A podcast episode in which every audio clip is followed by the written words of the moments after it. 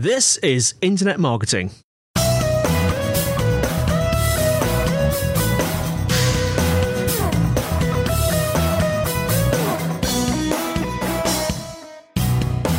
Brought to you by Site Visibility at sitevisibility.co.uk. This is Internet Marketing. Before we start today, we'd like to encourage anyone looking for help with their digital marketing to get in touch with Site Visibility. Whether you have a burning digital marketing question or you're looking for an agency to work with, they'd love to hear from you. Give them a call, plus 44 1273 733 433, or fill out the form at sitevisibility.co.uk slash contact. Alternatively, you can talk to either Scott or Sean via the live chat function on the site. They'd be happy to help. Now, today I'm joined by Al Robertson independent branding consultant, author, and novelist. Al, how are you? I'm doing very well, thank you. And Al, you're based in sunny Brighton, aren't you? I am indeed. Even as we speak, I'm just up the hill from you, looking out of my window across the South Downs. I know. I should have just walked up with the microphone, really. And I don't know why we always say sunny Brighton because it's rather grey here today. But never yeah, mind. It's very grey, but uh, hopefully it'll be sunny next, tomorrow. Now, I'm interested in your story. Um, tell us a little bit about yourself. Okay, well, uh, as you said, I'm, I'm part author, part independent branding consultant. Um, and to begin with the author side of things, I'm, I'm, a science fiction author. I've got two books out, two novels with Gollancz. Uh, they're kind of dystopian cyberpunk, and some extent, an extended rant about what can go wrong with corporate branding. Mm. Um, I learned how to tell stories partially by writing short stories for, for 10 years or so, and before that by working in the film industry, uh, where I was kind of script consultant, script editor type of person. So there's always been a, a, a, very kind of deep sense of narrative, you know, at the heart of everything I do and at the heart of how I approach just about everything I do. Yeah. So that's me as an author. That's me as someone who thinks about stories. Uh, and I'm also a branding consultant. I, I help people um, fundamentally, you know, think about who they're talking to and what they need to tell them about themselves, and and you know how best to use words and language in general to do that. Uh, so yeah, I spend a lot of time thinking about words and how they work one way or another. Now, I think that uh, stories are one of the most fundamental things that human beings like because uh, I think it's I think it's baked into the medulla oblongata, isn't it, of uh, of of people. I think it comes from the caveman days of sort of sitting around the fire. But mm. how do you you know how do you translate that to a brand? How do you sort of tell um, a brand story? Yeah, it's, it's, it's, a very interesting question. I mean, you're right, stories are hardwired into us. And, and one way of understanding stories is that they're just ways of thinking about how change happens in time. You know, you begin as one kind of person, you begin as sort of teenage Luke Skywalker being a bit of a no hoper in the desert. Mm. And then things happen and you learn how to overcome them. You know, you overcome a series of obstacles, you become a hopefully a, a better, stronger, or, or at the very least a changed person because of them. And all of a sudden you're kind of blowing up the Death Star and, and rescue, rescuing an intergalactic princess. Yeah.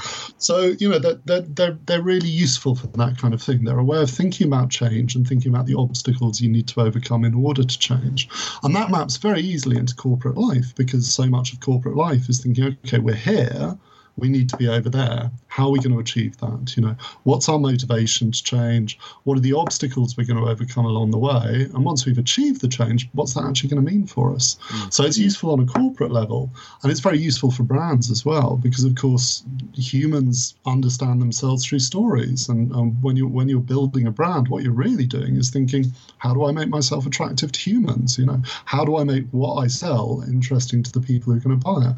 And there too, understanding how story works works and, and the kind of stories people tell about themselves is, is, is a really useful, you know, it's a great aid for doing that. Mm. You mentioned something quite interesting there because you talked about the effectively the company story sort mm. of versus the brand story. Is there a difference between the two? Yeah, for me there is um, because the, the company story. You know, when you're a member of a company, you're, you're, a member of a group of people sort of obsessed with a particular thing. You know, say widgets, for example. You know, we love widgets. We want to make and sell the best widgets in the world. Widget technology is the most fascinating thing possible. It's brilliant. You know, yeah. but the problem is not everyone will share that that passion. You know, so there's the corporate story, which is kind of we've got together to make the best widgets in the world. How are we going to do that? But there's a lot of stuff within that that's fascinating to you as a company company and to you as a group of people who are into that kind of thing, but maybe isn't so interesting to your consumers. So your corporate story is okay, what are we as a group of people trying to do here? You know, how are we going to achieve it? How are we going to build ourselves up to the point where we're doing it as well as we possibly can? But for a consumer, that can be a bit so what? You know, do you know we had to fly all the way to Thailand source the best possible material for our widgets and you know blah blah blah and well that's great what's really interesting to the consumer is I'm trying to build something that uses widgets. Um, say, for example, it's a widget for a jet. I'm trying to build the best jets in the world. Your widgets can quadruple my my sort of use of fuel, make my, my jets four times more efficient in terms of how they use use fuel. Yeah. I do not care where you source the material for them. That doesn't matter to me. It's what they can do for me that matters. And that's the kind of brand story. It's saying, okay, what, what problems are our customers or our consumers or our clients trying to solve? And how can we help? How can we insert ourselves into their story? So it's kind of two separate things for me. Yeah. And because your background with uh, the film industry and, mm. and sort of, I, I, know that with film, I'm, I'm, not a film expert, but I'm, I'm pretty sure that Phil, a good storyline has like a villain, it has a hero. Oh, yeah. And I'm just wondering how those incorporate into brand stories. Who's the real hero of a, of a brand story? How does that work? Oh, the real hero is always the consumer. Yeah. Uh, you know, I, I always get the, there's the classic thing where you think we have our brand story and it's all about us. But if, for example, you go and buy a can of Coca Cola, you know, hot day, you need something refreshing, you go and buy a can of Coca Cola, you drink it and you feel better for it. And you don't think to yourself, my God, I have been able to help Coca Cola achieve world dominance in soft drinks. How privileged I am to be able to do that you know, you think, oh, it's a hot day and Coca Cola has helped me out. And, and, and now I'm cooler and bouncier because of them. So for me, the hero of the brand story is always the consumer, it's always the person doing the buying. And the question the brand has to ask is always, how can we help them achieve the important thing they're trying to achieve? Also, I'm just trying to uh, work out uh, sort of a really obvious question, actually, when you think about it, but sort yeah. of so why do we need a brand personality?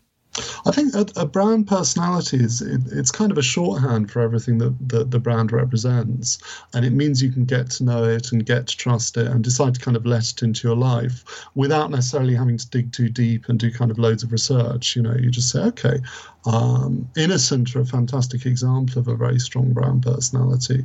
You know, they stand for kind of lovely fresh fruit, great health, you know, a very positive way of doing business. And none of it feels kind of austere or preachy. It's all very enjoyable and very bouncy and fun.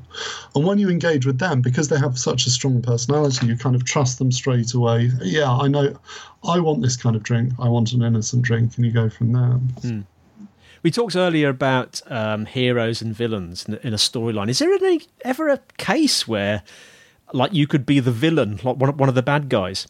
Oh, absolutely, yeah, and it's it, it can be a tremendously useful way of thinking about your brand. You know, uh, if if you want to sort of step aside, because of, of course everyone wants to think their brand is perfect, everyone wants to think that it works really well in the marketplace or whatever. But of course, everything goes wrong from time to time as well. Yeah. So you can take a step back and say, okay, you know, if we're the hero, we're this kind of hero. If we're a sidekick, if we're helping people do things, we help them do these positive things. But it's always worth asking the question how might we be getting in their way? Mm. What are the negative things we could be doing? I mean, if you go back to Star Wars as an example, obviously you have the good guys, you know, you have Luke and everyone else. Yeah. But then you look at a character like Han Solo, he becomes a bit ambiguous. You're never quite sure if you can trust him towards the end of the, and, until it reaches right at the end of the film. Mm. And there are brands that are like that, you know, sometimes they're good, sometimes they're a bit untrustworthy. And then there are brands that become actual dark opposites. So, you know, have Darth Vader is the opposite of Luke Skywalker in every way. Luke is young, Darth is old. Luke is the son, Darth is the father. Sorry, big big spoiler. Um, Luke is about freedom, and Darth is about control. Yeah. And they're kind of opposites. And brands sometimes become the opposite of everything they preach. So if you look at some, the big technology brands are doing that a bit at the moment. If you look at people like Google and Facebook, you know, they began in a very utopian way. They began by being all about freedom and community and sort of you know building strong relationships with people you love. But they've kind of become the dark opposite of what they used to be. You know, they're sort of incubating all kinds of deeply negative political issues. Yeah. Uh, they they become a very dark and slightly controlling presence. So you know, if if I was someone like Mark Zuckerberg, and if I were to say, okay, what's gone wrong? One interesting question I could ask myself is, okay, if I become the villain, what's the nature of that villainy? How does it relate to the good I'm trying to do? How how did I end up being the opposite of what I been, I wanted to be, and how do I start taking steps back from there? And that in itself is a story, because stories begin with the thought something is wrong in the world. I need to change. How am I going to change? So, in a sense, Mark Zuckerberg uh, is at the beginning of an interesting story. You know, dark things are happening. Mm. How do I take control? How do I get out of this hole I found myself in? Now, we often hear about tone of voice, don't we? And I was just wondering, Al, sort of, first of all, what are the basics of tone of voice? What does it actually mean? Well, tone of voice is it, it's it's one of those very interesting things. You know, it's something I've been very involved with for the past few years and, and had a lot of, of fun. You know, helping people get to grips with. And really, one way of describing it, it's basically like you know, you, when you're setting up a brand, when you're building building yourself up, you think, right, we've got to get the designers in. We need a logo. We need a style guide. We need a look and feel. You know, and I think everyone understands the value of that. Yeah tone of voice is basically just that for words. So instead of thinking in terms of uh, visually, how are we going to define our brand? How are we going to communicate a clear, coherent, and attractive set of brand values? You think, okay, well, we're as much about the writing as we are about the look and feel. How are we going to make sure we do do that with words? So tone of voice is, is really what designers have been doing forever, um, just doing it for words. And I'm just wondering uh, just a few tips on how to create a, a, unique tone of voice and sort of how to bring it to life in the writing. Oh gosh, well, I mean, the, there's the sort of general stuff that, that I usually end up saying to just about everyone, um, and you know, the, there's a lot of very useful advice uh, that, that that's very classic. First of all, keep it simple, right? Shorter sentences and shorter paragraphs. So the basic rule for me there is kind of never let your sentences go on longer f- for longer than 15 or 20 words. Yeah. Never let your paragraphs be more than two or three sentences long. And obviously that's tremendously generic advice. You can break it, but just doing that can make it, it breaks your text up. It makes it, it helps it flow more easily. It makes it easier and more appealing to read. So that's one important thing. Secondly, avoid using the passive too much. Um, and that, that for me is a profoundly interesting one. So, you know about the difference between active writing and passive writing? Oh, was that, so I used to know the difference, but I've uh, kind of forgotten. Could we just go over it briefly for our listeners? Absolutely. Well, active writing is, is where you start with with whoever's doing the thing that is being done, and then you describe it in a very simple way. So you say, "I went to the park," um, and it's clear who's doing what, what they did. You know, and you're if, if you're being a bit technical about it, you're using the active voice of the verb. Passive writing reverses that. So you say something like the park, well, you can't say the park was went to because that sounds appalling. Mm. Uh, you say the park was visited by me. And you kind of reverse it. You start with the object of the sentence, the yeah. thing that is being done to. Then you have the verb, and then you drop yourself in at the end. And the passive voice is kind of interesting. It's, it's very popular in corporate writing because you can strip out the person who's doing the doing. So instead of saying the park was visited by me, you, you just say the park was visited and that was that. Yeah. And suddenly things get very anonymous and very bland. Um, and that's why corporate writing loves it because the people who use the passive in a corporate context are often people who feel like, you know, I don't have too much control over my environment. I don't have too much control over what I'm communicating. I really don't want to get into trouble. Um, so I'm just going to use the passive and strip myself entirely out of, of whatever it is I'm saying. Um, and you see it a lot. Uh, politicians do it a lot. They say things like lessons have to be learned, um, mistakes have been made, and lessons have to be learned. And it's a great way of saying something has gone wrong while avoiding any responsibility for it whatsoever. Yeah. So that that's why it's a good thing to avoid because it strips out that sense of personal presence and personal responsibility and makes your writing feel very bland and and you know really to be honest a bit monolithic and depressing this is why you get those really annoying corporate um, sort of statements, don't you? Like usually as a result of a complaint. One of them yeah. is. Um, we at Widgets and Code take your whatever very seriously. yeah, absolutely. Yeah, and that's actually that's actually a reasonably good sentence. I think instinctively you're quite a good writer. You know, the, an even worse version would be the complaint your complaint has been taken seriously by widgets and co or something like yeah. no you know it's awful. But there's a really good test for the passive. The the, the, the a fellow writer, uh, a guy called Bill Hilton, mentioned the other day. Uh, it's called the by monkeys test. Mm. Um, and basically, what you do is that if you can stick by monkeys on the end of any sentence and the sentence still makes sense, you're probably writing in the pa- in the passive. So if you can say, you know, if you say, I have made a mistake by monkeys, you know, obviously that makes no sense whatsoever. Yeah. But if you say a mistake has been made by monkeys, by monkeys there you go. You're writing in the passive, you know. And at that point, if if you can stick by monkeys on the end and the sentence still makes sense, you're, you're writing in the passive and you need to rethink what you're saying. Um, Your complaint is taken very seriously by monkeys. By monkeys. Absolutely, yeah. Now, I just want to zoom out a bit because uh, we've been at 5,000 feet. I just want to go just briefly to 20,000 feet uh, yeah. looking at the general um, sort of content strategy. Yes, let's use the content strategy word. Okay. I'm just wondering how writing fits into that. Uh, what are the basics of content strategy, sort of from the context of writing? I mean, that, that in itself is a fascinating question because it, it's such a kind of how long is a piece of string question. You know, there are so many different ways of, of approaching content strategy and even understanding what it is. Yeah. Um, from my point of view, the really interesting, you know, what what, what I like to grips with is is first of all starting with the general sense of okay, you know, once again, we're talking to a customer, we're talking to a consumer. Um, we need to reach them, we need to move them in certain ways, and we need to make sure that they think the right things about us and learn the right things from us. Basically, we need to turn the massive information that we know into what they need to hear. Mm. So partially what, what fascinates me endlessly about about you know that whole process is saying who are we talking to?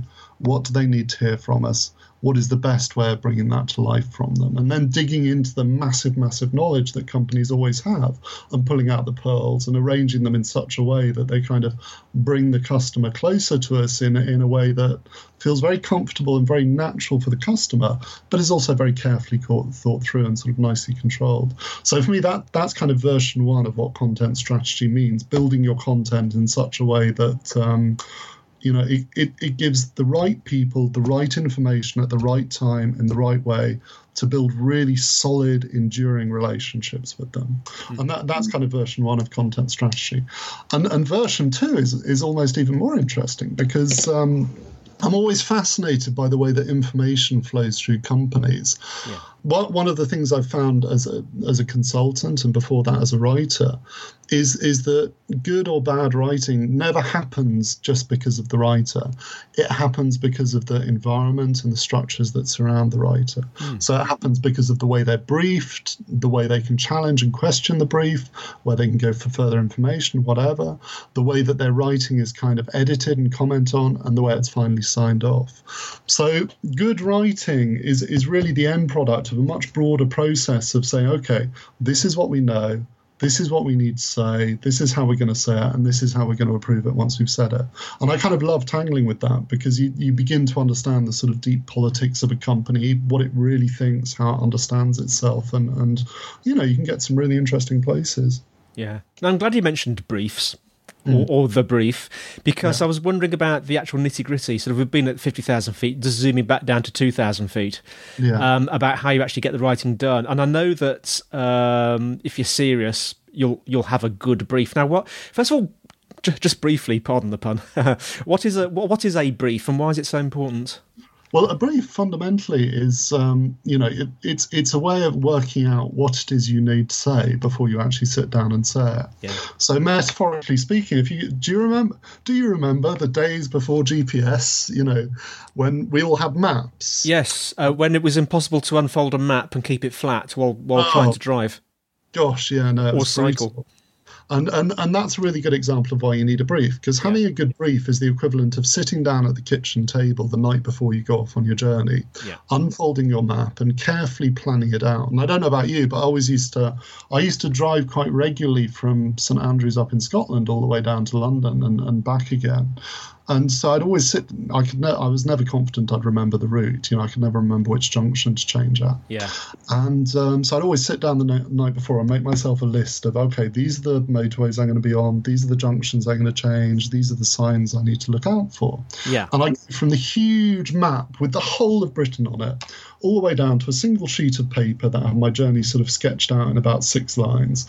And while I was driving happily along in my Mini, because um, I used to drive a Mini, it was a fantastic car. Yeah. Um, I could just reach out and sort of glance at it, and it was no problem at all. And it, it, because I'd planned out the journey, the journey was painless, and I never ended up with a map covering the entire windscreen, you know, sort of veering off the motorway and uh, out the window all of that stuff yeah. Yeah. And and my little bit of paper and the work i did to, to put it together is the equivalent of a brief. And if you have a brief once you sit down and write it's a smooth easy painless process relatively speaking. And if you don't you end up like mr bean with the map covering the the, the windscreen sort of careering through a field feeling, feeling very confused. Wrapped around so, your head yes. Oh gosh, yeah, you know, and the, all of a sudden there's a puzzled-looking cow looking in through the window, and you're upside down. You know, nobody wants that. Um, so yeah, and and and you know, a brief can be a very simple thing. You know, when you're sitting down to write, you really need to just ask yourself, okay, first of all, who am I talking to, and have that very clear in your head. And then you need to ask yourself, well, you know, I know who I'm talking to. Why, why on earth would they want to hear from me? You know, mm. what, what's driving this this thing that I want to write for them? You need to understand that, and you think, okay, well, I know who I'm talking to. I know why I'm talking to them. Why I'm trying to reach them. What do I need to tell them? You know, what are the important things that I have to say to them? Then you work that out, and then finally you say, okay, well, I've got the who, the why, and the what how am I going to talk to them? What's the kind of tone of voice I'm going to adopt? And we talked about tone of voice in general, but yeah. any corporate tone of voice can always flex. So if you're writing to them with good news, oh, you, you've just become eligible for a discount on something, you know, you might write to them in one way. If you're writing them to them in bad news, well, I'm terribly sorry, but you haven't paid your bills. We're going to have to cut off your gas. Then you would write to them in another way. So it's really just sort of understanding that who you're trying to reach, why why they need to hear from you, what's so important to them about your communication, what you're going to tell them, and how you're going to tell them it. And then once you've got all that locked down, then you can begin writing. And and as you write, you'll find your writing experience is kind of much more relaxed and much more enjoyable. Yeah.